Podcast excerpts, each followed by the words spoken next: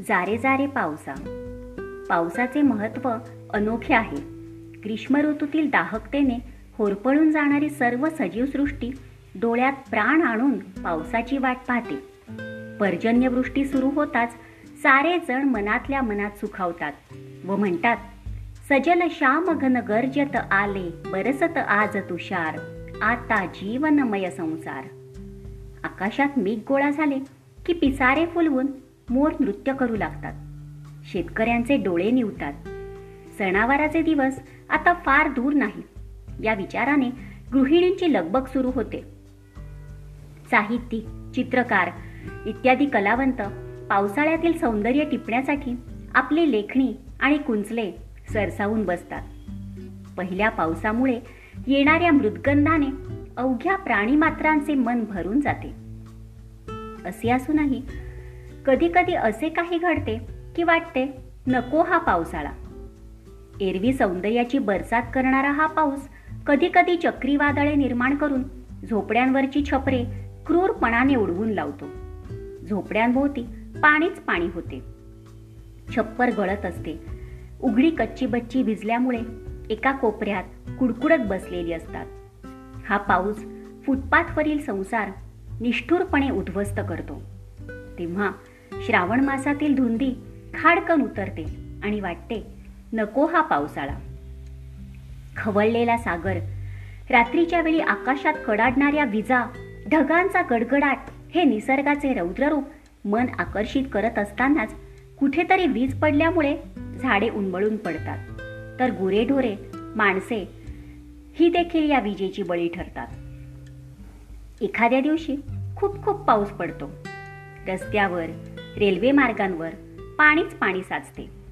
Bus railway वाहतूक बंद होते किंवा विस्कळीत होते. ढगांच्या दाट आवरणामुळे विमानांची उड्डाणे स्थगित होतात. जहाज वाहतूकही स्थगित होते. अनेक अपघात होतात. शाळा महाविद्यालये बंद असल्यामुळे विद्यार्थ्यांचा अभ्यास बुडतो. घराघरामधल्या विजेचाही लपाछपीचा खेळ चालू होतो. वीज येते जाते पाखरे किडे घरात त्रास देतात. अन्नात पाण्यात पडतात. अंगावर चढतात. अन्न धडपणे पोटात जात नाही की धड झोप मिळत नाही. त्यातच बेडकांच्या डराव डरावची कटकट. या कटू अनुभवाची आठवण होताच वाटते. नको हा पावसाळा. पावसाळ्यात सूर्यदर्शन दुर्मिळ होते. डास ढेकूळ यांचा सुळसुळाट कंटाळवाणा वाटतो. उकिरडे गटारे यांची दुर्गंधी हैराण करते. कोरडे कपडेसुद्धा घालायला मिळणे मुश्किल होते.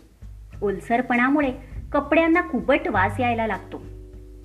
अशा परिस्थितीत आम्ही या पावसाळ्याचे स्वागत तरी कसे करणार?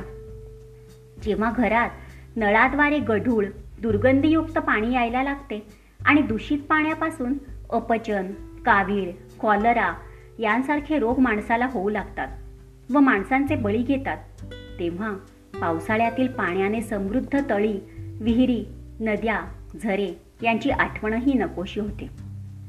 जीवन देणारा नवचैतन्य फुलवणारा हा पाऊस बऱ्याचदा पुराचे संकट आल्यावर जीवघेणा ठरतो. उभी पिके भुई सपाट होतात. नद्यांकाठची घरे जलमय होतात. एरवी ज्या नदीचे स्वरूप मातेसारखे सौम्य शांत प्रसन्न वाटते तीच नदी अतिवृष्टीत रौद्र स्वरूप धारण करते.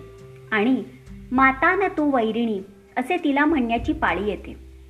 अशा या अतिवृष्टीमुळे जीवनात निर्माण झालेला ओला दुष्काळ महाभयानक असतो व त्याचे दर्शन घडताच आपण उद्वेगाने म्हणतो जारे जारे पावसा तुझे दर्शनही नको.